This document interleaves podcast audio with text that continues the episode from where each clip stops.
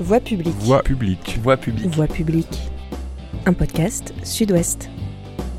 Sud-Ouest nous a contactés pour qu'on fasse des podcasts un peu rigolos sur les élections municipales. Parce que là, c'est vrai qu'on s'emmerde un peu à Bordeaux, on n'a ni Benjamin Griveaux ni Marcel Campion. Mais honnêtement, désolé, cette semaine, nous n'avons pas le cœur à rire. À part les plus heureux d'entre vous qui vivraient dans une grotte, ou bien en Lot-et-Garonne, désormais, tout le monde est au courant, on va mourir. Depuis quelques années, on se demandait quel péril allait avoir raison de nous en premier. La bombe atomique, le terrorisme, le réchauffement climatique, les bars à salade avec des menus en anglais en plein Saint-Mich. Ce sont pas les signes de fin précoce de la civilisation qui manquent. hein.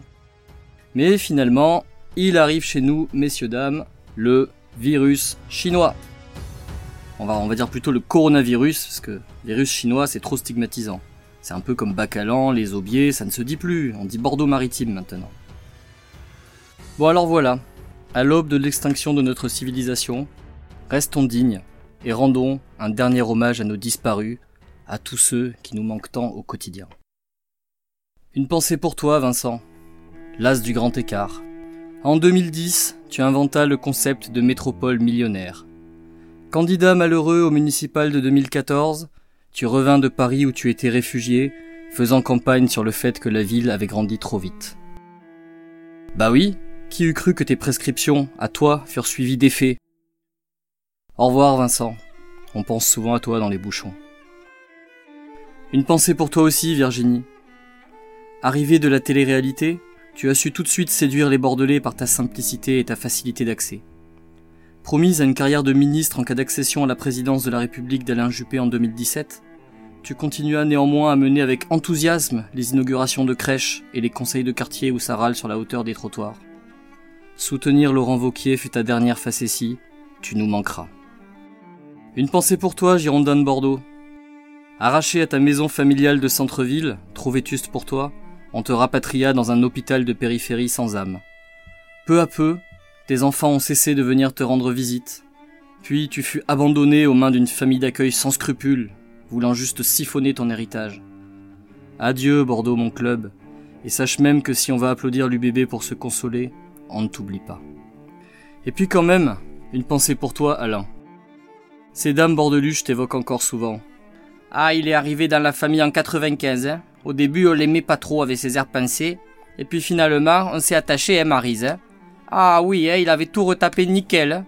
Il était pas rigolo, mais alors il faisait du bon boulot, hein. Enfin bon, il était fatigué à la fin avec les drôles qui déconnaient, on voyait bien qu'il était absent, hein. Mais bon, on s'attendait pas à ce qu'il nous quitte si vite. 74 ans, c'est si jeune, ça fait toujours un choc. Voilà, vous aurez reconnu Marise qui appelle sur France Bleu Gironde le matin pour donner la température dans sa véranda. Beaucoup de morts à pleurer en 2020 à Bordeaux. On pense aussi à Jean-Louis, le catcheur de Saint-Augustin, à Michel, la madone du jardin public, et puis on pense à vous tous, les propriétaires modestes exilés à Sainte-Foy-la-Grande, les étudiants exilés dans le garage de leur tente, les trajets assis dans le tramway, les logements accessibles, les bistrots populaires de quartier, la forêt landaise, devenue une énorme zone d'activité jusqu'à Arcachon. On pense à vous tous. Comment ça, vous nous trouvez négatifs? Bon, allez, ok, on en rajoute. On a peut-être encore quelques belles années à vivre. Allez, c'est vrai quoi, de l'espoir que diable?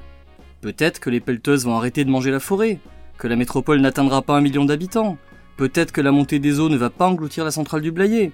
Arrêtons avec ce pessimisme typiquement français, faisons face. On n'est quand même pas désespéré au point de déménager à Limoges, non? Bon, on vous conseille quand même d'y réfléchir. Mais en attendant, face au coronavirus, soyons tous responsables et mettons-nous à l'isolement. Le virage nord du nouveau stade, le tramway au les meetings de Poutou à Codéran, ce ne sont pas les cachettes qui manquent ici. Allez, bonne survie à tous